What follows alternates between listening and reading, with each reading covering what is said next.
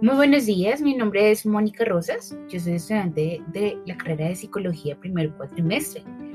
El día de hoy vamos a presentar con mi grupo de trabajo todo lo relacionado con las células. En este grupo está conformado por Mónica García Valle, Juan Fernando Ávila y Angie Barreto.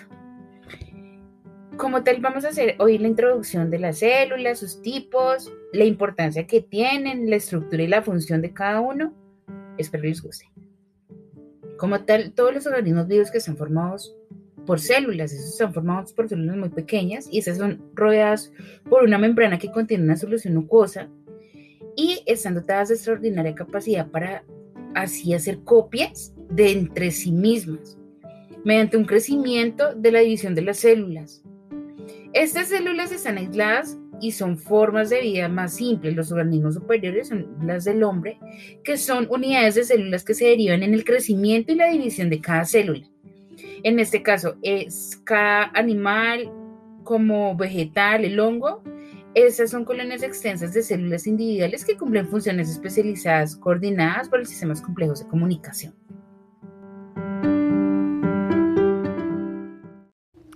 Buenos mi nombre es Fernando Ávila, estudiante de psicología. Les voy a hablar de tipos de célula. Célula procariota son todas aquellas cuyo material genético no se encuentra protegido por una membrana y el citoplasma no está compartimentado. Es el tipo de celular más sencillo. Célula eucariota son todas aquellas cuyo material genético se encuentra en el interior de una estructura, el núcleo protegido por una membrana el citoplasma está compartimentado, es el tipo de célula más complejo. Los organismos están formados por células, según el número de ellas que presenten pueden ser de dos tipos. Organismos unicelulares y organismos pluricelulares. Los organismos unicelulares están formados por una sola célula. Los organismos pluricelulares están formados por muchas células. Hola, mi nombre es Angelicet Barreto y les voy a hablar estructuras y funciones de la célula nerviosa. La neurona es una estructura celular básica del sistema nervioso que transmite impulsos nerviosos a lo largo de las células cerebrales interconectadas. También están constituidas en tres fases. Axón, que la estructura llamada vaina de mielina, formada por células de apoyo, células ubicadas en el axón, Contiene una sustancia blanca y grasa que ayuda a aislar y proteger axones y que puede también aumentar la transmisión de los impulsos nerviosos. Su principal función es la de conducir información codificada en forma de potencias de acción, también permitiendo de esta manera que la información pueda viajar desde la soma hasta el botón terminal. Las dendritas podrían participar en el aislamiento de diferentes reacciones químicos que también se ponen en marcha mediante algunas formas de activación sináptica. También su principal función es recibir los impulsos de otras neuronas y enviarlas hasta la soma de las neuronas. La soma o cuerpo celular.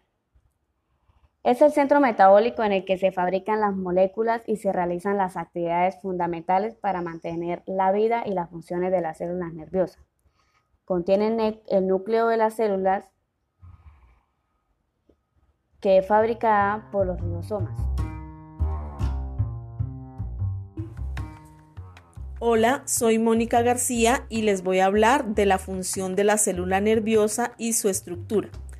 Las neuronas cumplen el rol de mensajeras y comunicadoras del organismo. Son capaces de transmitir impulsos nerviosos a otras células del cuerpo, como las musculares, y generar el movimiento de percibir y comunicar estímulos externos y convertirlos en una reacción organizada, como ante el frío, el calor, el peligro, etc. O de mantener un mensaje andando en una red neuronal, permitiendo así el almacenamiento de información en la memoria. Esto se da gracias a la transmisión eléctrica entre estas células mediante el uso de iones sódicos y potásicos, entre otros elementos químicos que pasan de una célula a otra. Estructura de la célula nerviosa. Las neuronas poseen una morfología definida y que se compone de cuatro partes. A continuación, la primera es el núcleo, en donde se halla la información genética de la neurona, suele ocupar una posición central y muy visible en la misma sobre todo en los ejemplares más jóvenes. La segunda es el pericarión, el espacio que rodea al núcleo y compone el cuerpo celular, en el que se hallan los diversos orgánulos de la neurona, como ribosomas libres, el retículo rugoso, el aparato de Golgi, etc.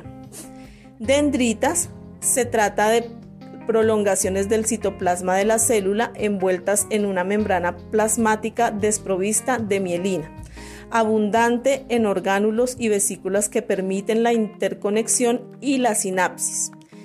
Y por último, el axón es una prolongación tubular del cuerpo de la neurona cubierta de mielina y abundante en microtúbulos que permite el paso del estímulo eléctrico de un extremo a otro de la célula. Al final del axón hay una serie de terminales que le permiten conectarse físicamente con otras neuronas y células de otro tipo. Gracias por su atención.